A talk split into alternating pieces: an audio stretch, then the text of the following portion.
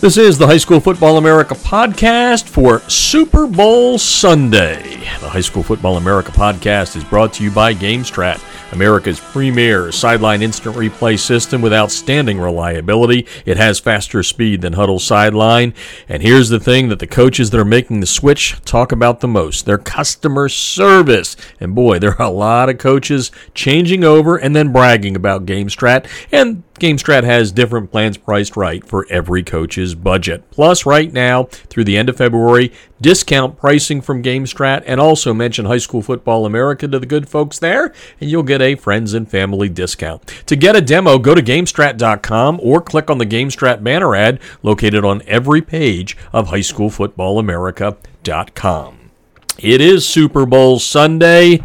We're getting closer and closer to kickoff Super Bowl 58. Thanks to everyone visiting highschoolfootballamerica.com throughout the last two weeks to get our original Super Bowl content. That is from the angle of high school football, obviously. And uh, today we're going to talk with uh, St. John Bosco head coach Jason Negro, the Southern California program, always in the national championship hunt over the last uh, 11 to 12 years.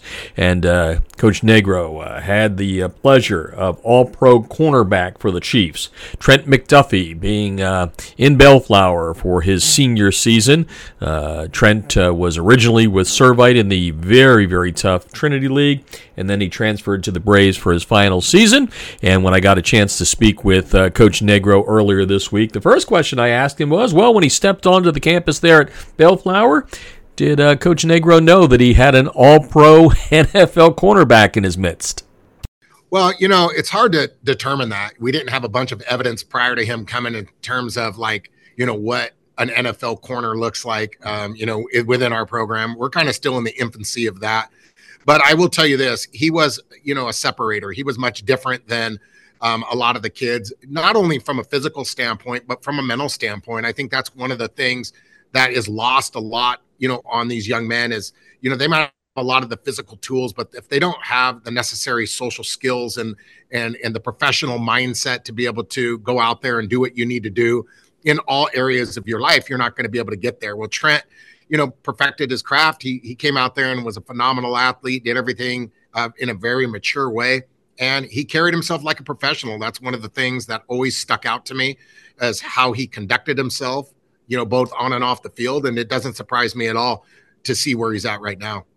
Coach Negro's been in quite a few big games, especially against his arch rival Mater Dei, and uh, St. John Bosco has won two High School Football America National Championships, uh, 2019 and 2022, and uh, almost, almost had another one in 2023. And uh, I, I, heard along the way that, uh, in spite of all those big game experiences, uh, Coach Negro still gets a little nervous when he's watching Trent on Sundays. I know. Well, you know, it, it's it's almost like you have a son out there that you want to see him succeed and you want to see him be, um, you know, a contributor to the game in a positive manner. And you know, it's not like he's the right guard or you know his left tackle. And I don't mean to take away from all the positions because we all know that they're pretty important. But Trent's on an island, you know, and he's going to have to cover Deebo Samuel and he's going to have to cover Brandon Aiyuk and you know, in the slot, and you know, he's probably one of the best cover corners, nickel guys in the in in the entire league. Obviously, he's a second year guy playing in his second, uh, you know, NFL. He's an All Pro, so I have a lot of confidence in him. But at the same time, you know, it's it's stressful, uh, you know, for that. And and, and I I knew last week when he had to play against, uh, you know, Detroit, or, or if he was going to have to play against Detroit, I was really nervous because it was going to be Amon-Ra St. Brown from Mater Dei against Trent McDuffie at St. John Bosco. So I was kind of hoping for that, uh, you know, but obviously San Francisco won the game and now he's going to have to play against these guys. But I have a lot of confidence in Trent, but it doesn't take away that you wear your emotions on your sleeve and you, you got to watch and you get upset stomach a little bit uh, because I want to see him do well. You know, yeah. one of the things as a coach, regardless of whatever area that that they're you know moving on into and for their career, uh, whether he was a lawyer, you know, standing in a courtroom, or whether he is a CEO running a business, whatever the case may be, you want your guys to be successful and you want the best for them, just like a parent does for their child. So I want to see Trent be successful. You know, I want to see him win ball games. I want to see him be able to cover the best, you know, wideouts in the league. And when that ball's in the air and I know Trent's covering, it provides me a lot of anxiety. So, but I, I know he's going to do well. And because uh, I got a lot of confidence in going back to it, I trust him.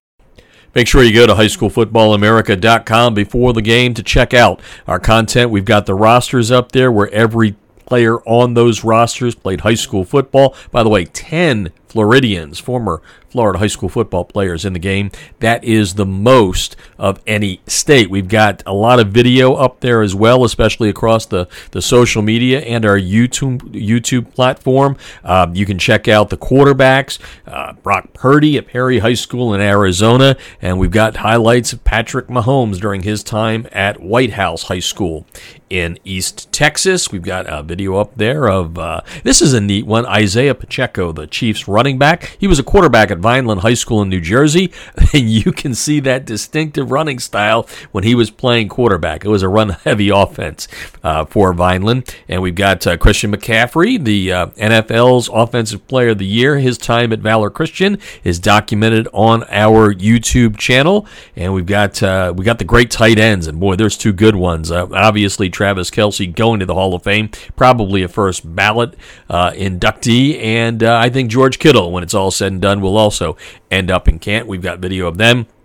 everything you need to know. We have where every quarterback, starting quarterback, played high school. We have uh, all the MB- MVPs where they played high school football. It's all there for you. Original Super Bowl content with the angle of high school football. And that's going to do it for the High School Football America podcast. Hope you all enjoy the game. And oh, by the way, a little secret here for you. Never done this before. Uh, I've predict, predicted scores in the past when people have asked me, but I put the algorithm to work and uh, put it up against today's Super Bowl 58. And according to the High School Football America algorithm, the Chiefs win it 27 17. We shall see. Enjoy the game. And you've been listening to the High School Football America podcast brought to you by NFL Play Football. Hey, coaches, don't forget to check out playfootball.nfl.com for some great resources to help you improve in the coaching profession. I'm Jeff Fisher, and you've been listening to the High School Football America podcast.